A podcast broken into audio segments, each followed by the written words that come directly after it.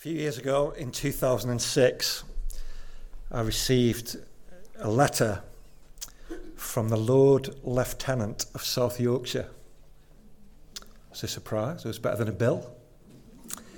Uh, his, name's, his name, I don't know if it's still the same guy now, his name was David Moody. And he was writing, unbelievably, to say that His Royal Highness, the Duke of Kent, wanted to come and visit our little workshop in Dinnington.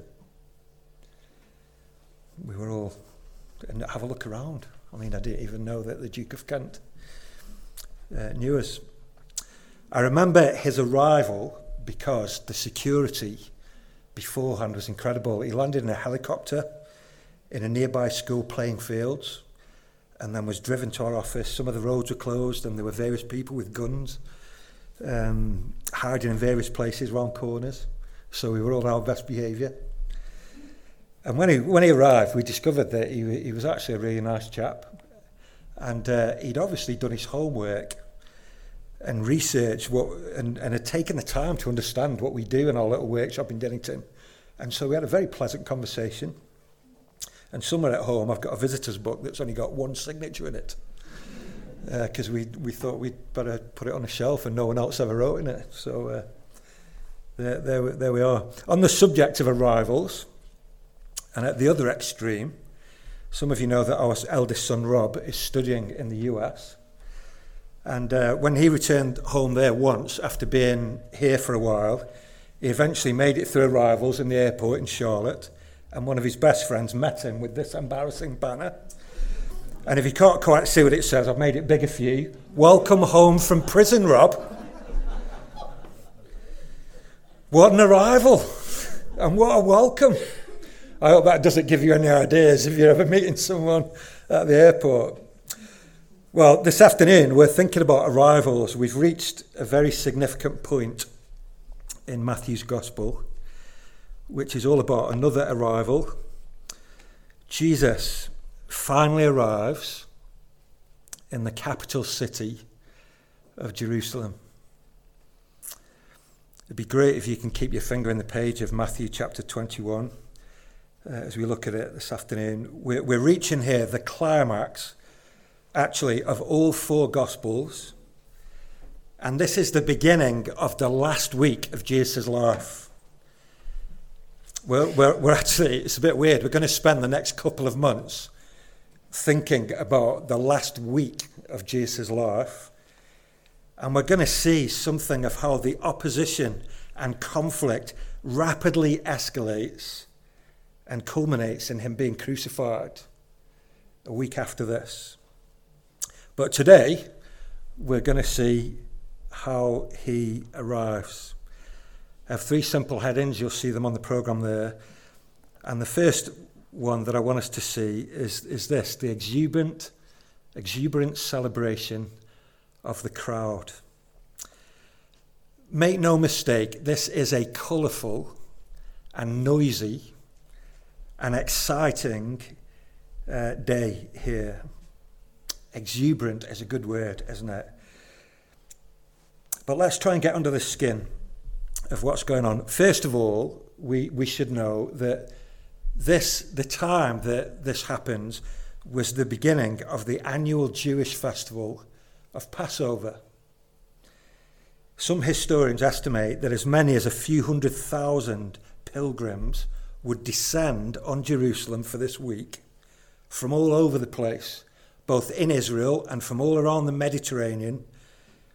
And Jerusalem is not a massive city. The old part of the city is not huge, but you can imagine every narrow street packed with visitors, people camping outside the city because there's nowhere to stay in the city. It's almost like a kind of Glastonbury vibe going on. But I want us, secondly, to think about the geography of this as well.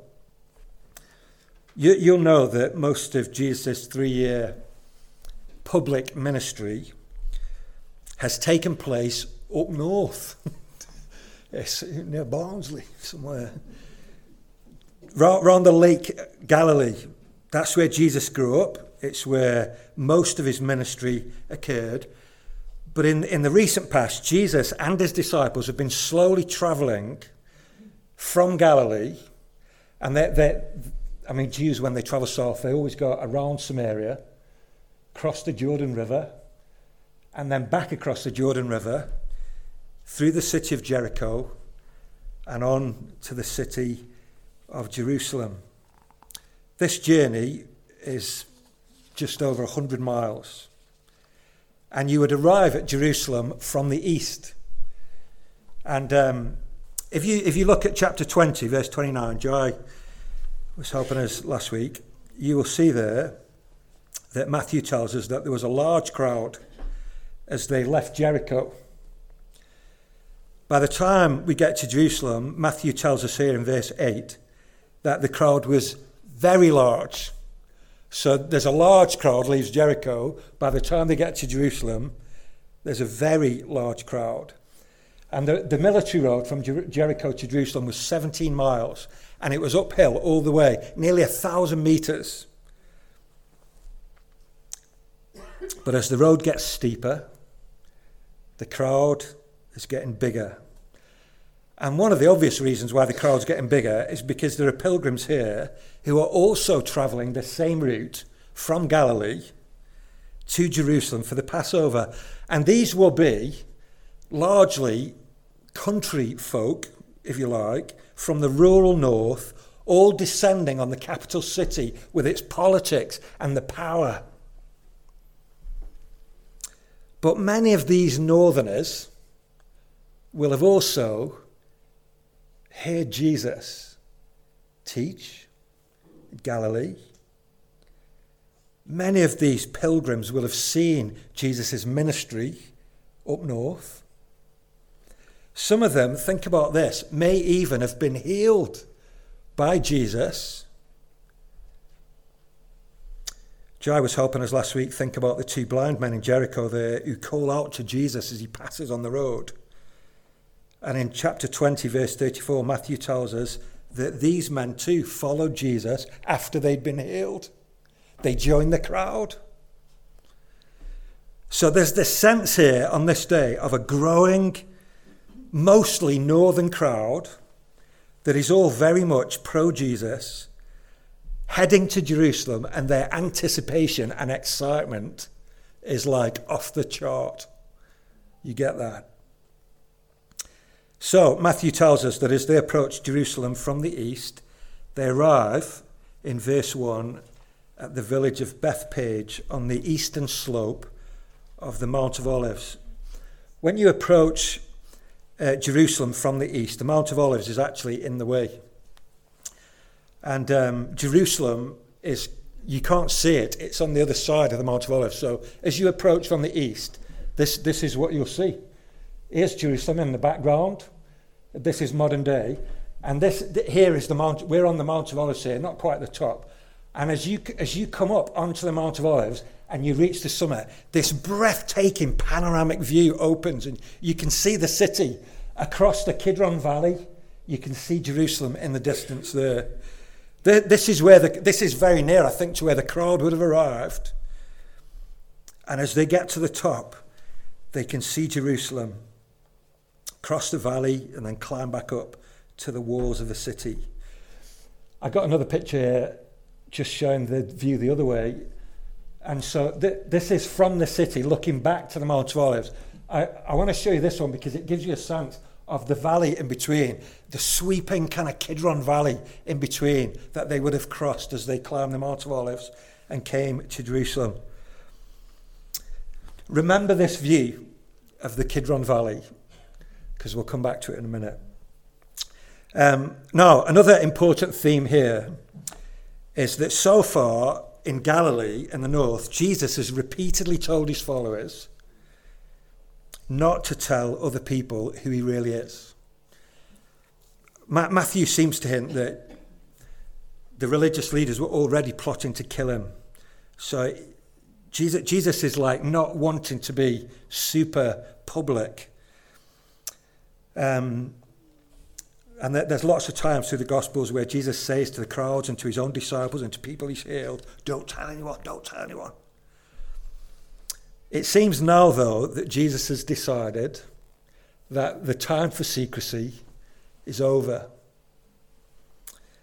And he's more than happy on this day that this growing band of travelling pilgrims are wildly celebrating and almost carrying Jesus to Jerusalem on this incredible wave of joy. I, I learned something here that I'm not sure I'd fully appreciated before. Um, I, I don't know why. I think I've always thought of Palm Sunday happening mainly inside Jerusalem. I don't know why. I, I, I've, I'd never really noticed before that almost all the action takes place before you even get to the city. Remember, on the east side of the Mount of Olives, you can't even see Jerusalem from the eastern slopes. You have to get to the top and come down the other side. So, this very large crowd here, in verse 8 and 9, they are on the eastern slopes of Mount of Olives near Bethphage, and they kind of form this procession. And they all reach the summit of the Mount of Olives together. They gasp as they see the view. And then the whole procession descends and crosses the valley and comes into Jerusalem.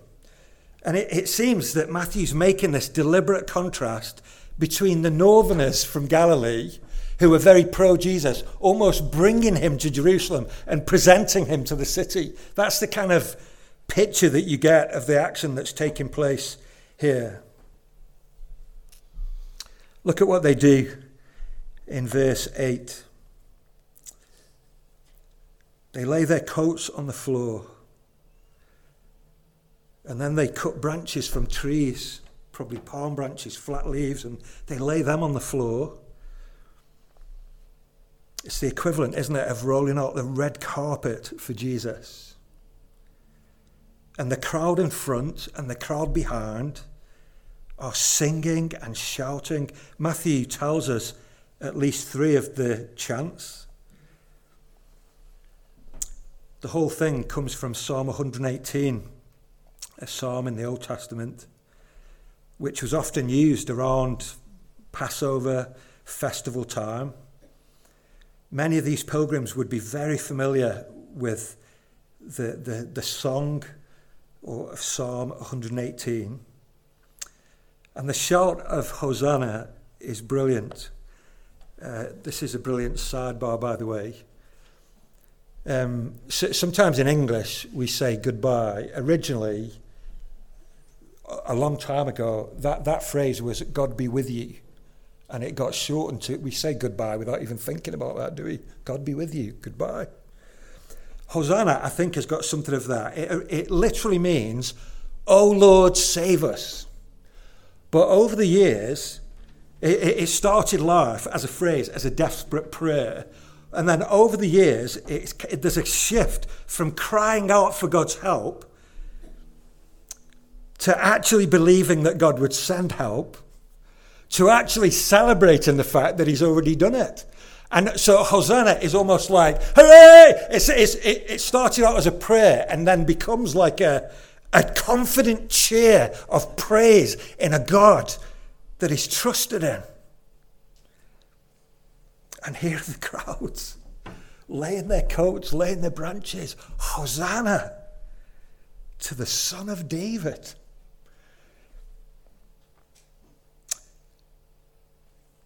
That is loaded with messianic ideas. David was one of Israel's, if, if not Israel's greatest king. And God had promised the nation that one day a descendant of David, a son of David, would come and rule gloriously. So the Jewish people were expecting a son of David to come one day to reign as their Messiah king. And here they are, the crowd. All these northerners descending on Jerusalem. Hosanna to the Son of David. Jesus finally arrives in the very city that King David had made his capital city a thousand years before. Jesus is the son of David that faithful Jewish believers had been longing for for centuries. Blessed is he who comes in the name of the Lord, is a way of saying that Jesus has been sent by God, his Father in heaven. And then, Hosanna in the highest heaven. Praise God in the highest heaven. This crowd are sensing that there's rejoicing in the very height of heaven itself, where God is enthroned, because his promised king is coming to be crowned. So I hope you see here that the overall picture that Matthew's painting is one of excitement and celebration and great expectation. I wonder whether there are some in this crowd who had known Jesus up north in Galilee and had been slightly disappointed that Jesus hadn't done this sooner. And now here he is, doing exactly what they'd longed for, publicly declaring his true identity. The one who had healed the sick, fed the hungry, was now coming to Jerusalem to smash the Romans. He was coming to liberate them, giving them, giving them their country back, enabling them to prosper again as they had centuries ago. This crowd here, I think, are thinking in military terms, nationalistic terms. Jesus was their king who was coming to fulfill all of their hopes and dreams and crush all of their problems. And they were there, it was actually happening. Well, let's turn, secondly, to think about what I've called the beautiful gentleness of the King. In some ways, the star in this passage is the donkey.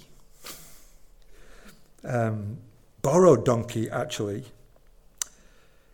And Matthew tells us here two important things about the donkey. We haven't talked about the donkey yet. First of all, in verse 2, it is clearly Jesus who very deliberately arranges it all. So it's evidently not spontaneous.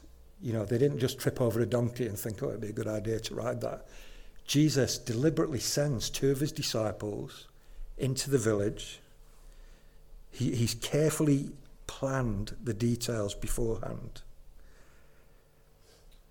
It's, it's weird, isn't it, that Jesus has supporters in and around Jerusalem that he can call on. Later on in this same week, Jesus will also borrow someone's upper room to have a meal with his disciples on the night before he's died. We, we call it the Last Supper. He had to borrow that room.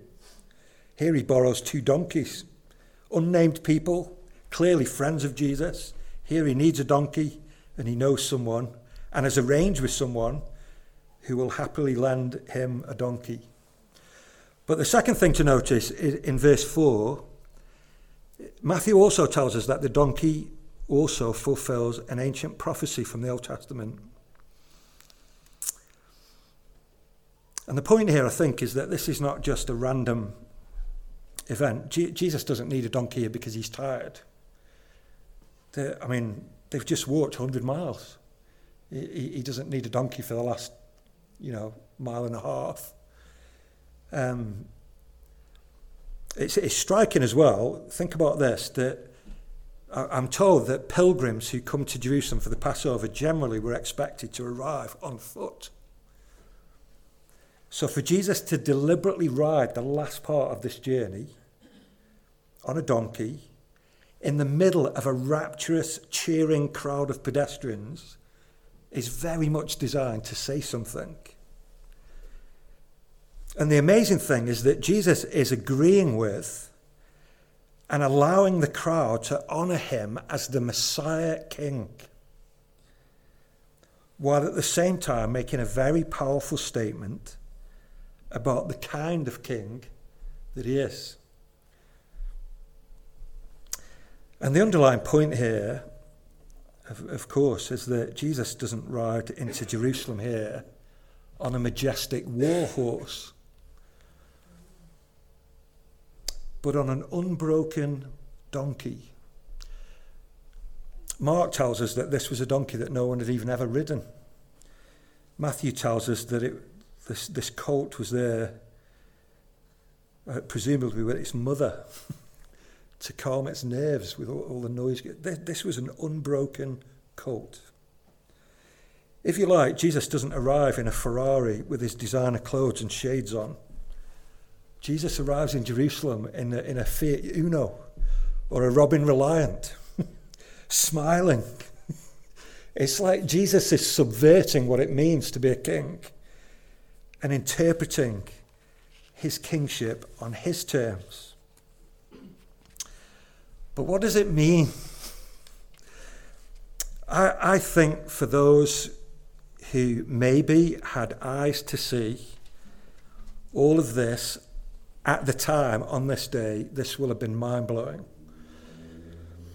But for others, maybe even the disciples, I, I'm not sure that much of this quite made sense until much later, maybe even after the resurrection.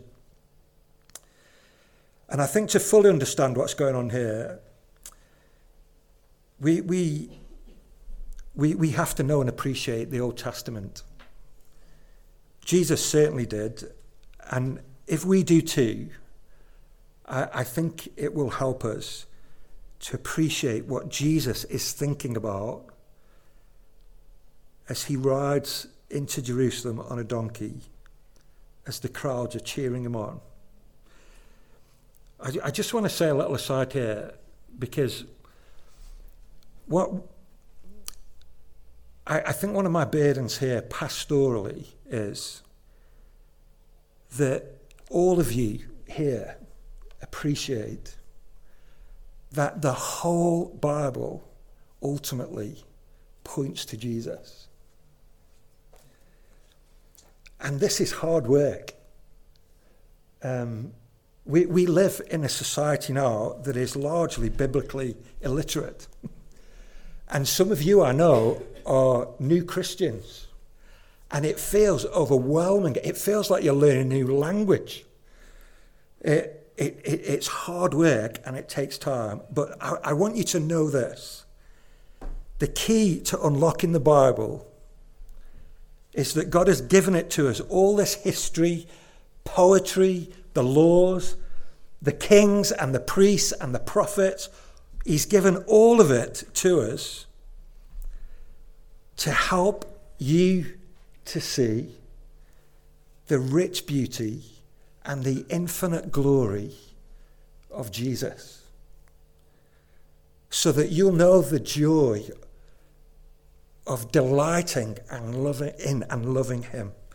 These scriptures, therefore, are a gift from God to help you make much of Jesus. And I know it's hard, but it's so worth it.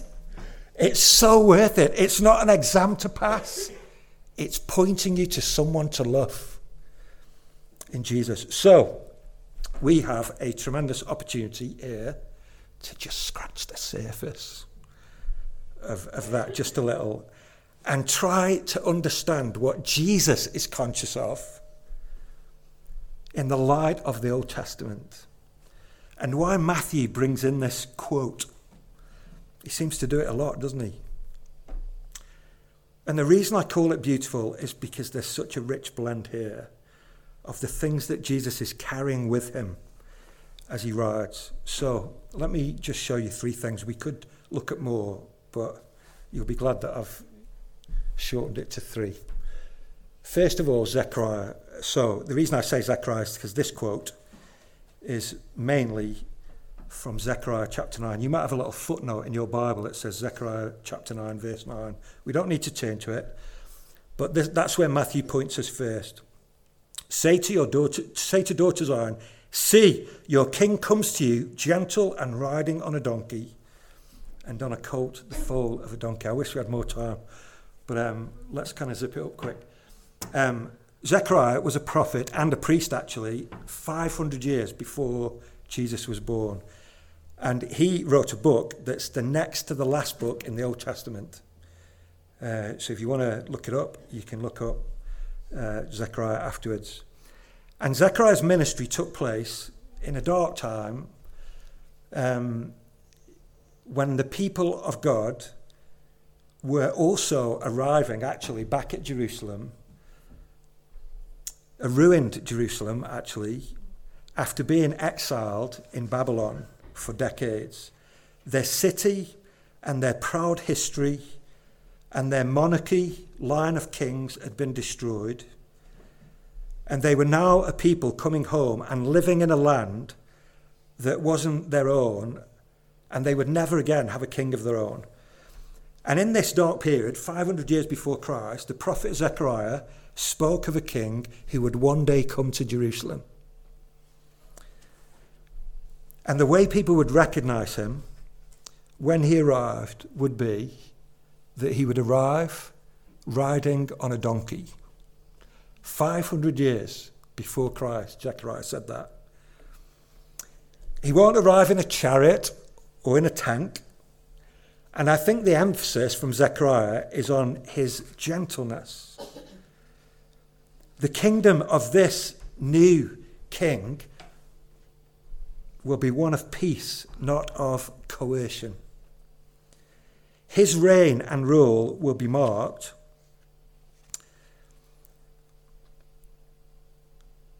Sorry, I think I've just knocked the translation off. I think it's back on now. His reign and rule will be marked not by aggressive shows of force and might, but by meekness and love. It isn't that he's weak, far from it. He comes here with infinite power and ancient authority.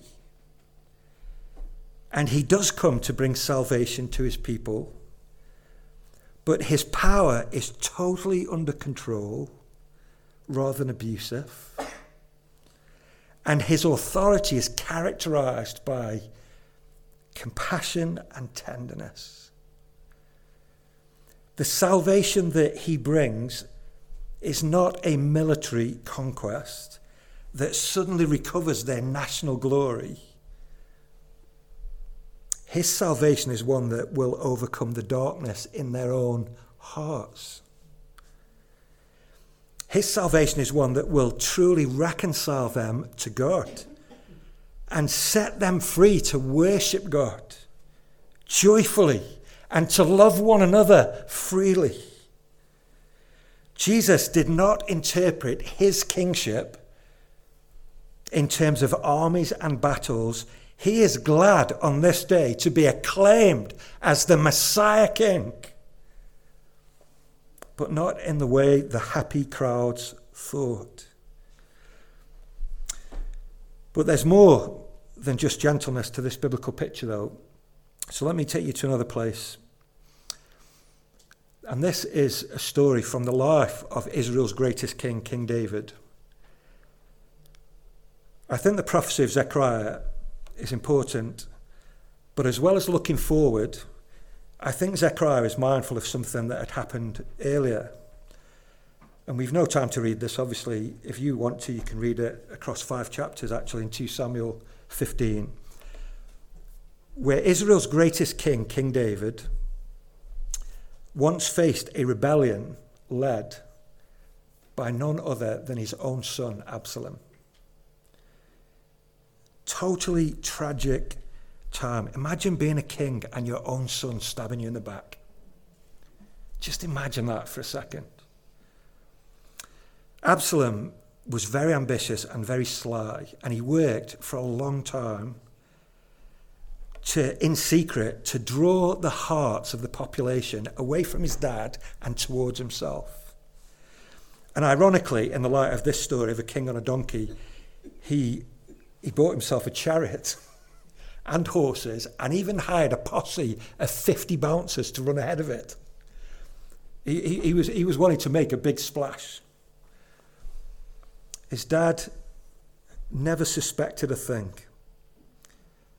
And one day Absalom decided that he had enough support and it was time to strike, and King David had to leave his palace and his throne. And here's the thing that connects this ancient story to Zechariah and to Jesus.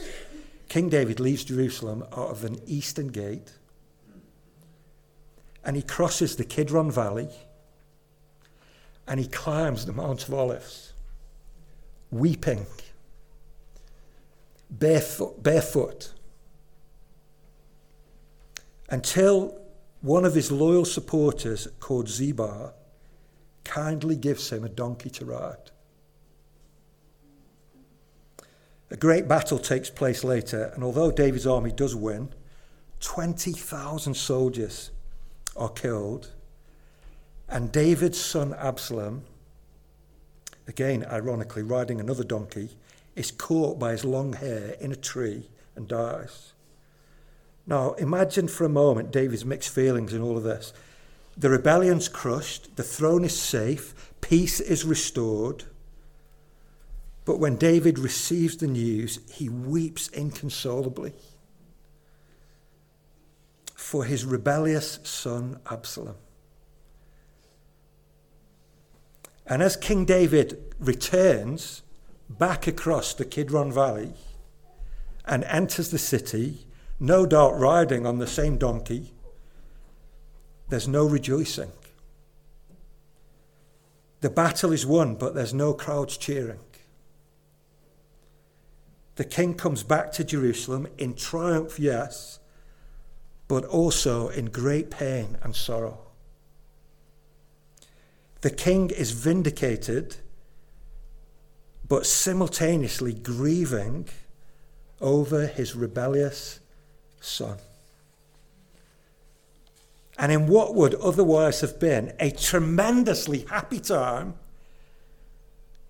David could not be sadder in this moment. I feel sure that Zechariah's later prophecy alludes to this. The gentleness of the royal kingly donkey rider is partly because the joy is tempered with a certain amount of grief and sorrow. There's no gloating or arrogance, there's no bragging rights here. The triumph itself is painful, and there are tears even in the victory. But I also feel sure that this incident has to be in the mind of Jesus as he rides on a donkey across the same Kidron Valley. Despite the cheering crowds, Jesus knows exactly where he's going and he also appreciates the traumatic rebellion that has happened in this world that has led the very King of glory to this point. Just look at the previous chapter, chapter 20, and verse 17 says Now Jesus was going up to Jerusalem. On the way, he took the twelve aside and said to them, We are going up to Jerusalem and the Son of Man will be delivered over to the chief priests and the teachers of the law. They will condemn him to death and will hand him over to the Gentiles to be mocked and flogged and crucified. On the third day, he will be raised to life. So the crowd here want to crown Jesus as their victorious Messiah King. But as Jesus rides the donkey, even as he smiles, he knows that the only crown he's going to be wearing this week is a crown of thorns. Rather than being exalted on a glorious throne when they get to the city, he's going to be lifted up in a few days on a Roman cross to die. And so, like King David, Jesus knows what it means to be rebelled against, mocked, humiliated. And here is a gentleness. Gentleness, yes, but it's mingled with a sorrowful awareness of what is coming and why it's necessary. On this day, Jesus can see through all the happy singing. And he's aware of a greater rebellion even than Absalom's, isn't he? The reason, the reason Jesus is even here is because of the human rebellion towards God that lurks in our own hearts. We want to go our own way. We don't want God to be our king. We don't love him as we ought to love him. And in a sense, that's treason, isn't it? And in spite of the crowd's enthusiasm, Jesus has not come to save his people primarily from the Romans. He's actually come to save them from themselves. He's come to confront them truthfully with who they really are. But he's also come in gentleness to pay all of their debts. The true king here is knowingly and deliberately and bravely going to the cross. He is truly, infinitely, and joyfully powerful.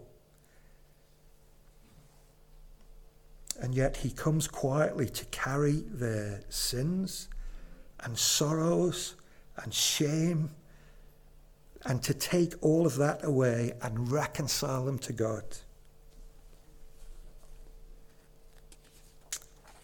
I love the fact that Jesus is both a greater king than David and a better son than Absalom. It's the eternal Son of God. He could have incinerated them in a moment. But he, do, he, he doesn't grasp for power or he doesn't come to crush them in retaliation. This king comes to lay down his life for their sins. There's one uh, third, third place I want to go to. We'll be quick with this one. And there's others too, but there's one other place I'd like to go, and it's to Genesis.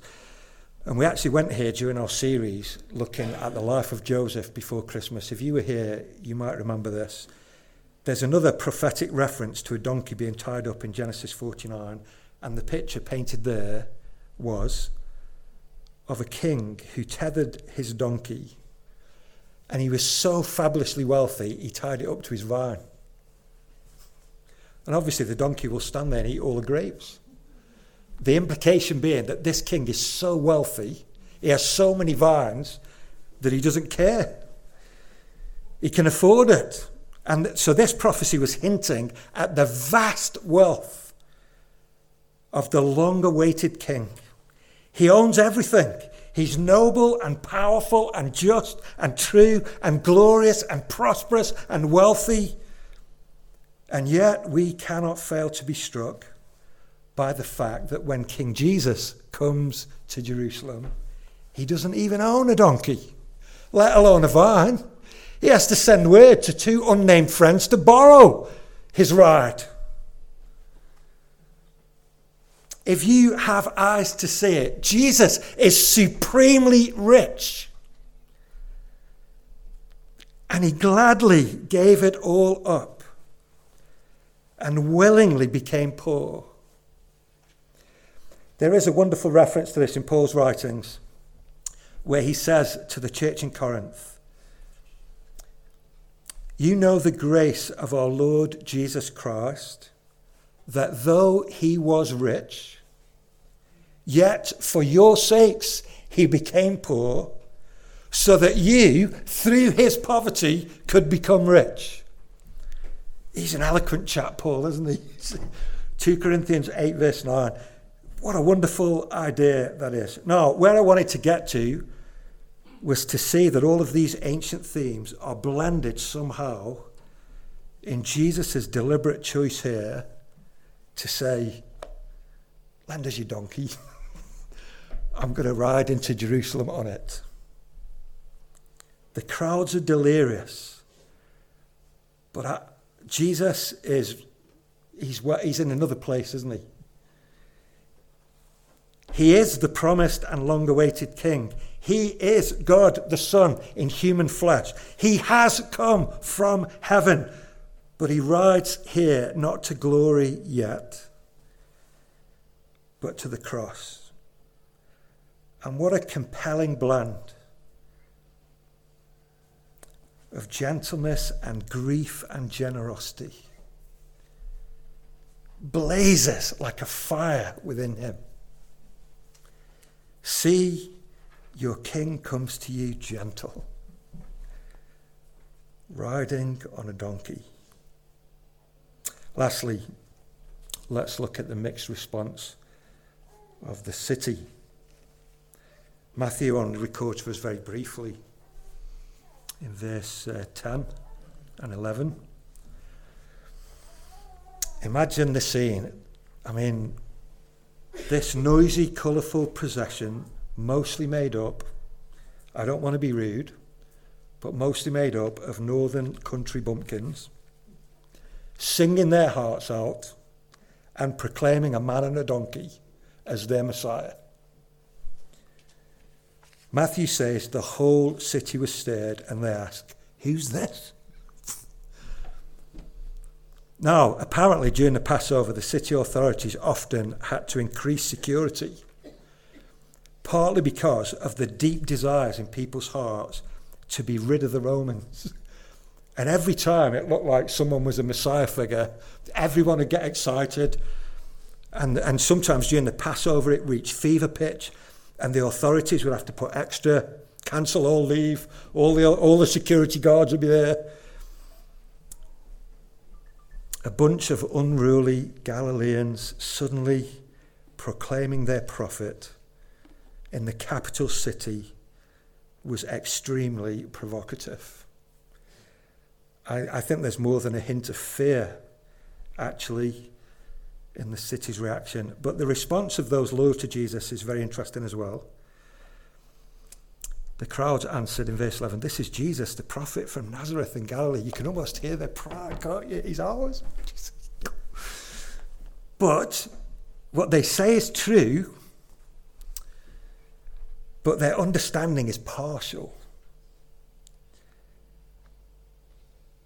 They don't yet fully appreciate who Jesus really is and or anything at all of where he's going to the cross. So Matthew here summarizes very briefly and says the city's a little bit stunned and perhaps a little bit scared, while the crowd who brought him are very positive but only partially understand what's going on. Here's the thing.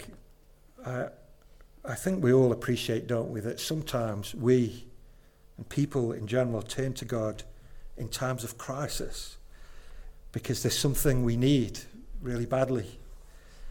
What we really want is a king who will ride into town and sort out what we think our problems are. Come on, Jesus. Need to pay the bills. I've got a massive problem in my family. Need to find a job. Oh, Jesus, please help and please hurry up. the wonderful thing is that Jesus doesn't wait until our motives are pure, does he, before being kind to us? But the point here is surely that Jesus wants to go so much deeper.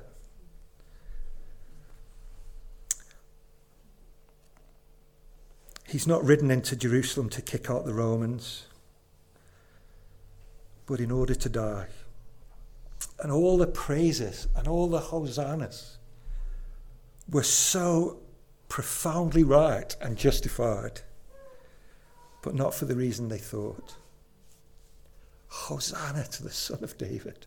Blessed is he who comes in the name of the Lord. Hosanna in the highest. Jesus had come to save them from their sin and guilt and rescue them from being separated from God. They thought that Jesus had come to restore Israel's glory. But Jesus expands his mission to the whole world.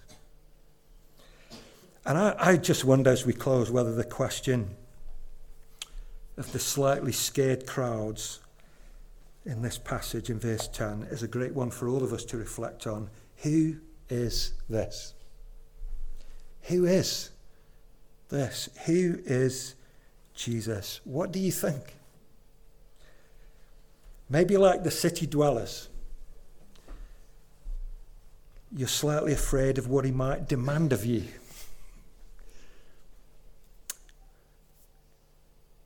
Or maybe like the crowd, you admire him greatly, but still yet only in a partial kind of way. You hope he'll be able to help you somehow, but do you know him as the king who is beautifully gentle and who was willingly crucified to save you? I want you to notice how Matthew frames Zechariah's prophecy in verse 5.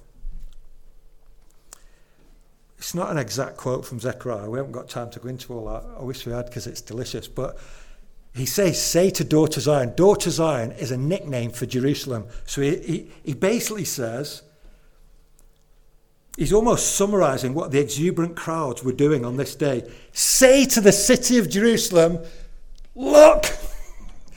That, that's what Matthew says here from Zechariah. See, Jerusalem, look, it, it's a great proclamation of something, isn't it?